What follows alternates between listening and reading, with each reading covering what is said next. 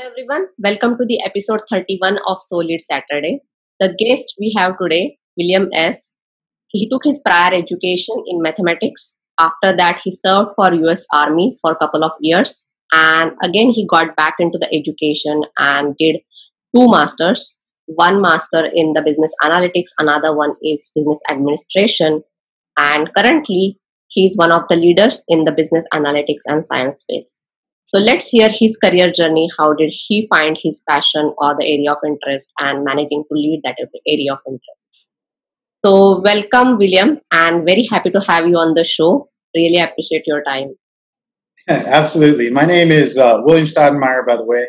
So, good job. good. good hard for me. Saying that. Yeah, we had that conversation earlier. I know my last name is a little bit difficult to pronounce. Yeah. Uh, thank you so much for having me on the show. Um, it's funny, you know, they say boys are supposed to follow in their father's footsteps, mm-hmm. but in many ways, I actually followed in my mom's footsteps. She was also a military veteran, and when she got out of the service, she got uh, her MBA. And after getting her MBA, she decided she wanted to do something more technical. So she became a computer programmer. And uh, actually, when I was a little kid, from an early age, she bought me this small computer and taught me how to make uh, data visualizations, like very like little kid style data visualizations in one of the uh, world's first programming languages. So at an early age, I got exposure um, to making like uh, data visualizations using computer programming. Uh-huh. And uh, fast forward, after serving honorably in the military for um, eight years active duty, I got out and got my MBA. But like a lot of veterans who uh, their first exposure to business was getting an MBA, like a graduate school. Mm-hmm. weren't really sure what we wanted to do with that. But since I already had this math background and taken a lot of computer science classes, and my mom had taught me computer programming, I thought, you know, maybe data analytics might be a way to kind of beef up my technical skills in a short period of time. Mm-hmm.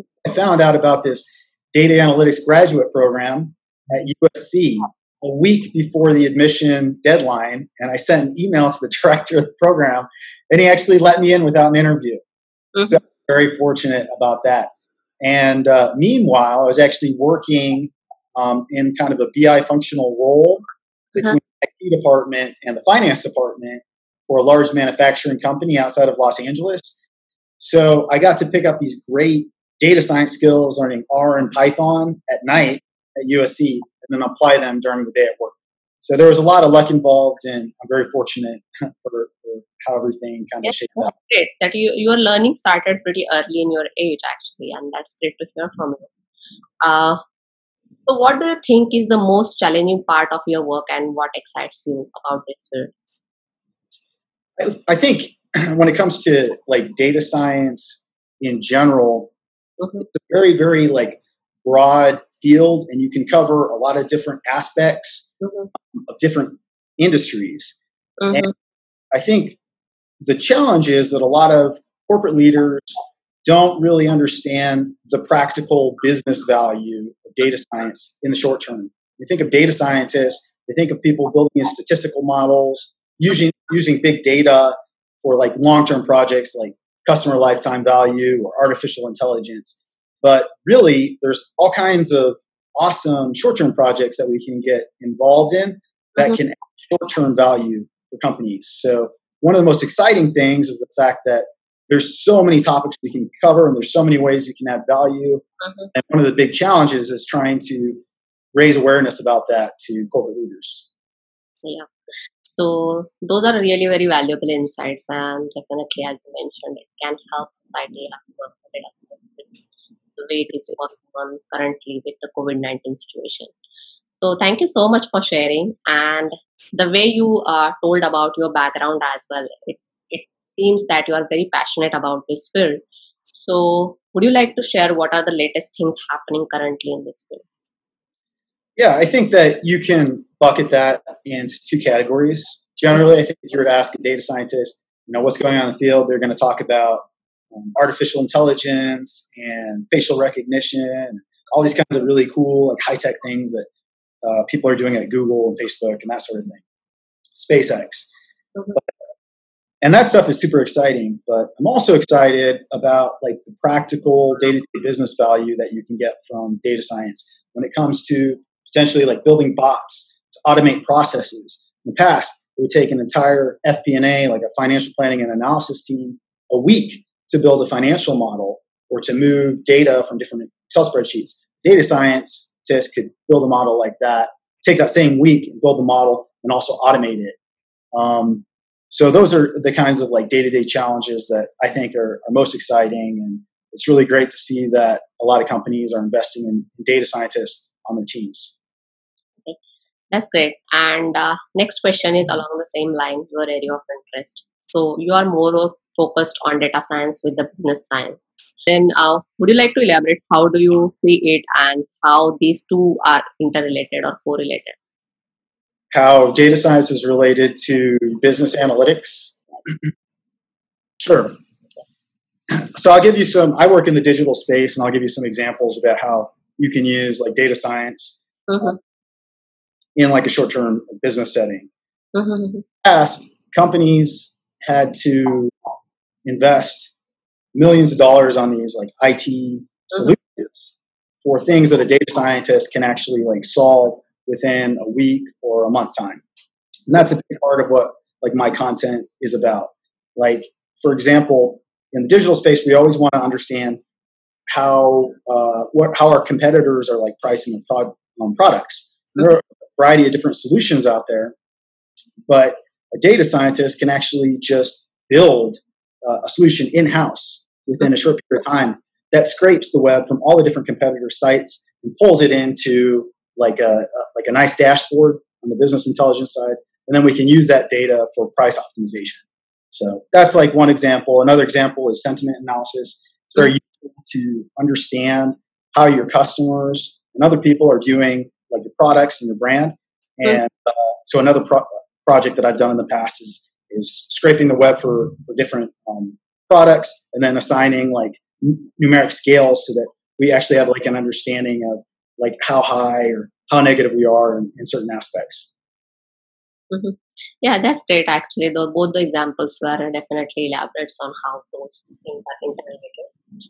And moving to the next question is about again along the line same business science and analytics what all things do you see as an important factor in the organization when it comes to business analytics? Well, I think that there are a lot of classic ideas that still hold true. Mm-hmm. One is single version of truth. Mm-hmm. Um, I think one of the problems is if you've got a data scientist on, on every team, mm-hmm. that teams can become kind of territorial about like what their data shows and that sort of thing. Mm-hmm. So it's good to have data analysts and data scientists spread throughout the country or throughout the company. Mm-hmm. It's important for there to be an agreement on what the actual truth is when it comes to the numbers at the end of the day. Mm-hmm. Um, some other aspects that are important in business intelligence is I think that it's a good idea for companies to try to develop business intelligence solutions mm-hmm. that actually solve the problem mm-hmm. and just invest in technologies that are famous because there are a few like dashboarding and, and bi tools out there that are very famous mm-hmm. when it comes to visualizing complex problems it's mm-hmm. difficult to do that with bar charts and line charts you might need something a little bit more sophisticated so one of the advantages of having someone who can build things in like R and Python and JavaScript is that there's just a limitless supply of the kinds of, of ways that you can actually visualize data. Mm-hmm. And you can do it in a manner that actually reveals insights that you otherwise wouldn't be able to do. So um, I think single version of truth, that's the most important thing and then also having business intelligence that's really focused on like solving the problem. Okay, yeah, that's great. Uh, thank you for sharing. And moving towards along your career journey, any interesting experience or the learnings that you always remember, like while growing in your career? Would you like to share about that? Um, Sure. I think that when I was working in finance at one of the, the world's largest companies, I was working in consolidation, and I saw how much time a team of analysts was spending mm-hmm. to move financial data from one spreadsheet to another. And in some cases, when we were reconciling invoices, there was actually a lead on a team that um, was spending a week of her time every week manually copying the data, uh-huh. thousands of pages of invoices, and then that data trickled down into our financial models. Mm-hmm. So I learned that people really don't have a solid understanding often mm-hmm. of kinds of technology tools that are out there, mm-hmm. um, let alone the value of like data science. Mm-hmm. And one thing that I've, I've tried to be good at throughout my career is showing people that, hey, we can solve this within a short period of time. And then my previous employer, I actually built a workflow that um, took all that data from the, the PDFs and mm-hmm. spit it into an Excel model that we could use. So it took a process that had normally taken about a week, and it was done in five minutes at the end of every month.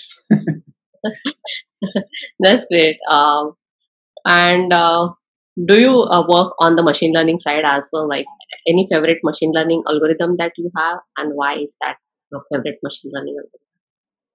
I think that so I, am not doing anything currently when it comes to like deep learning or random forest. I'm not building mm-hmm. fraud models or anything like that. But I normally use uh, machine learning for evaluative and short-term um, prediction purposes. I think that it's fairly easy to build a like uh, an application that can take your forecast and immediately look at what is the best possible forecast and then spit that out. Instead of just using, you know, moving averages like we normally do in finance, we can run through 100 different models within a matter of minutes and spit out the best one. And then in terms of, I also do work on the marketing side. Um, so I do a lot of kind of clustering analytics and, and basic stuff like that. But mm-hmm. even though it's not as sexy as like deep learning and random forest. A lot of these old school machine learning algorithms have practical business purposes that people don't even realize. Yeah. So uh, when you're talking about the marketing analytics, right?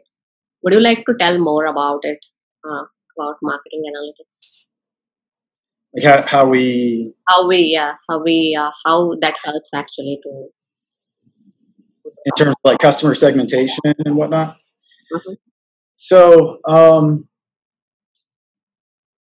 I think that many companies are that there are certain like technology companies out there when it comes to customer analytics. They're like customer analytics leaders like Facebook and Google, etc.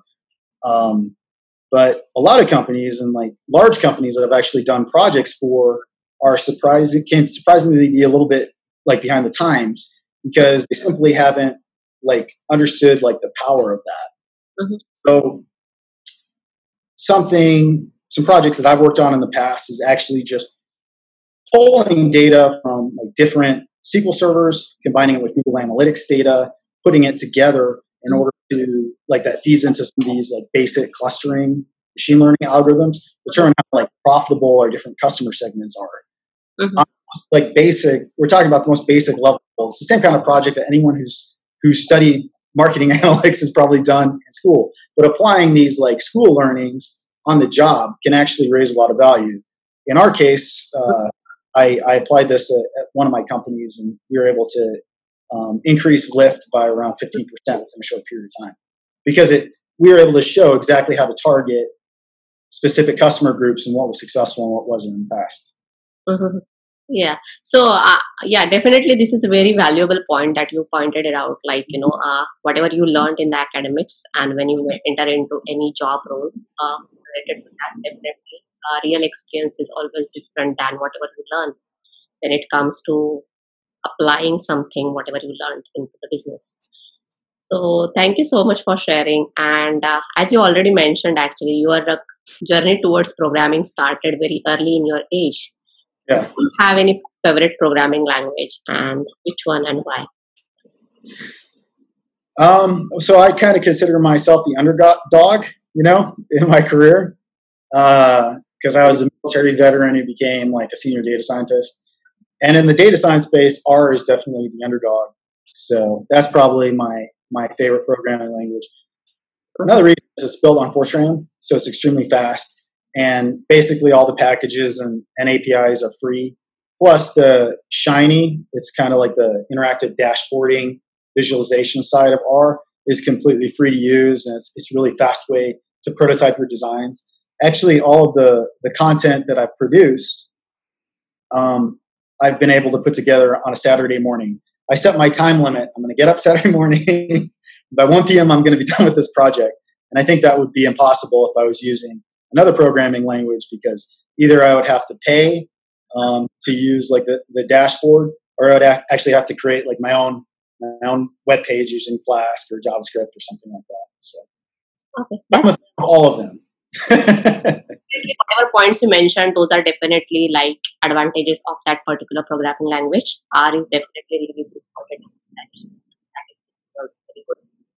So I can uh, relate to that because uh, has very less number of lines of code and uh, it is quick actually. People very fast. Easily, yeah. So thank you for sharing. Thank you. It really shows that you are really interested and passionate about this area that you are working in. So, what do you think is your leadership style and any leader that you always follow or admire? So, honestly, you know, when I started out my military career, I, I was a bit of a hard ass. I could be a little bit of a micromanager. and uh, I remember when I actually got my platoon before deploying to Afghanistan. I got my first platoon um, like two months before we were going to deploy. Uh-huh. And actually, at midnight that night, we were all on a bus down to go to this training, this mandatory training you have to go through before the deployment. So it's like, happy birthday, here's your platoon, get on the bus, we're going to Afghanistan, you know? And uh, they, they spent you know years preparing me for that moment telling me exactly what you're supposed to say but the reality really hits you when you're staring out at a bunch of 17 and 18 year old kids you know many of whom have families already and they're about to go with you to a long deployment mm-hmm. to afghanistan you know like for real like going on combat missions and stuff so i felt an enormous sense of responsibility and the way I dealt with it that at the time was I was like, we're going to get up at 4:30 a.m. every morning, you know, we're going to stay late, we're going to be training and that sort of thing. And it was about a month into the deployment that one of my senior leaders kind of took me aside and he's like, you know, you need to lighten up a little bit. and uh, you know, you're you're being a little bit too hard on these guys. What's really important is your relationship with them, that they know that you care and uh, that really hit me. And so after that, I tried to develop a much more flexible coaching style.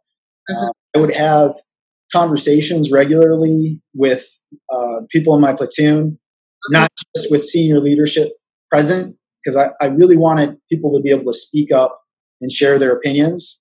Uh-huh. And I wanted to get feedback from them, you know, because I'm not a genius. I can't think of everything. And uh, it was actually during one of these review sessions that my driver uh-huh. drove my truck, Cortez. He said, Sir, if we're so scared about hitting bombs all the time, driving over a bomb by mistake on the road, why do we even drive on the road? Mm-hmm. It sounds so simple, but it's not something that I'd even thought about, you know? Why are we driving on the road? and uh, that happened early in the deployment. And after that, whenever possible, when we weren't going through towns or cities or whatever, uh-huh. we would drive off the road as much as possible in kind of a zigzag manner that made it unpredictable for people who were trying to target us. And I really think that's one of the main reasons all of us came back alive after that long deployment.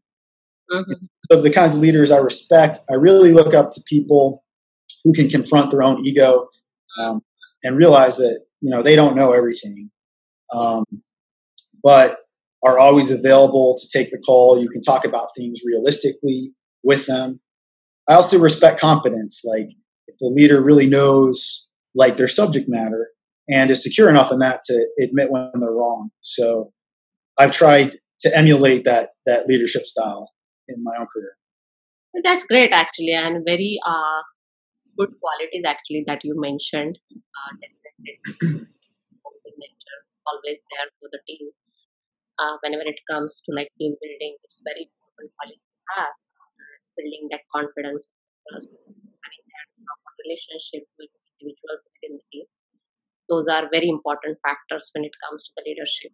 Because I think leadership plays a very important role in anybody's career growth. Uh, learn a lot of things. Like I have seen a couple of leaders, like you know, uh, people under them copying the same sentences where they're uh, talking to the other person. So that much right. leadership affect any person. So it's very important to get the proper leadership.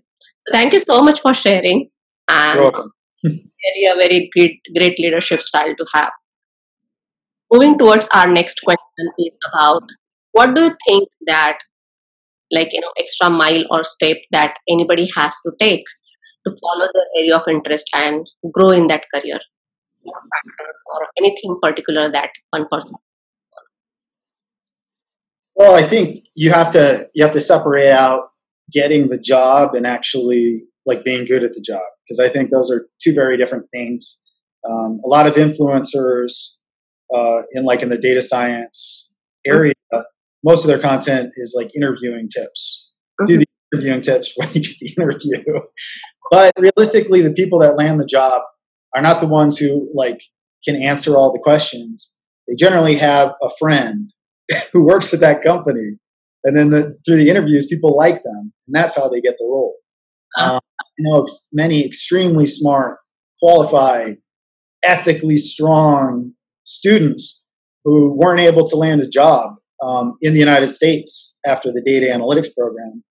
And many of the ones that I know that are now working at the top, top companies mm-hmm. that strong. He didn't even go show up to class, you know, showed up late to class, were always partying, but they were good at, at politics and like the networking piece.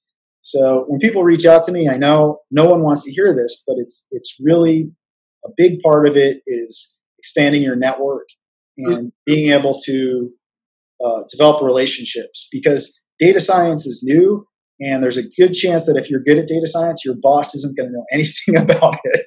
And that's going to come out during the interview.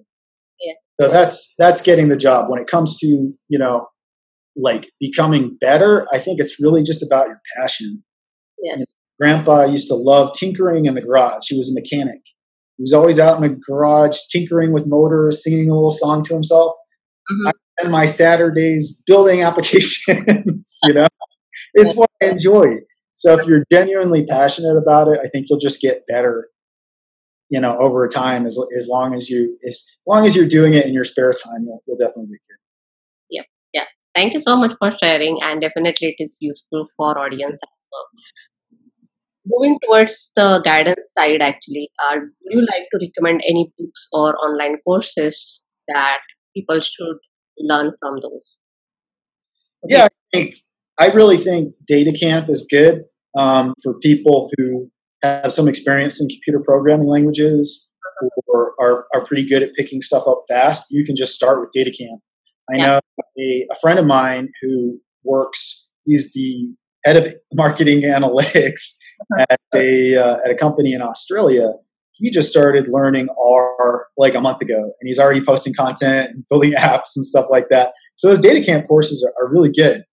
Um, but someone who has no experience with computer programming whatsoever, this is going to be super controversial. if you post this, maybe people are going to make a lot of negative comments about it. But I think just starting with the W3, the free W3 course, if you have no experience whatsoever in computer programming, it's not a bad way to understand the basic grammar and vocabulary of programming language so that when you start doing something more advanced, I mean, you can complete those modules within two hours. So that when you start doing some something more advanced, um, you have like some kind of context to, to wrap your head wrap your head around.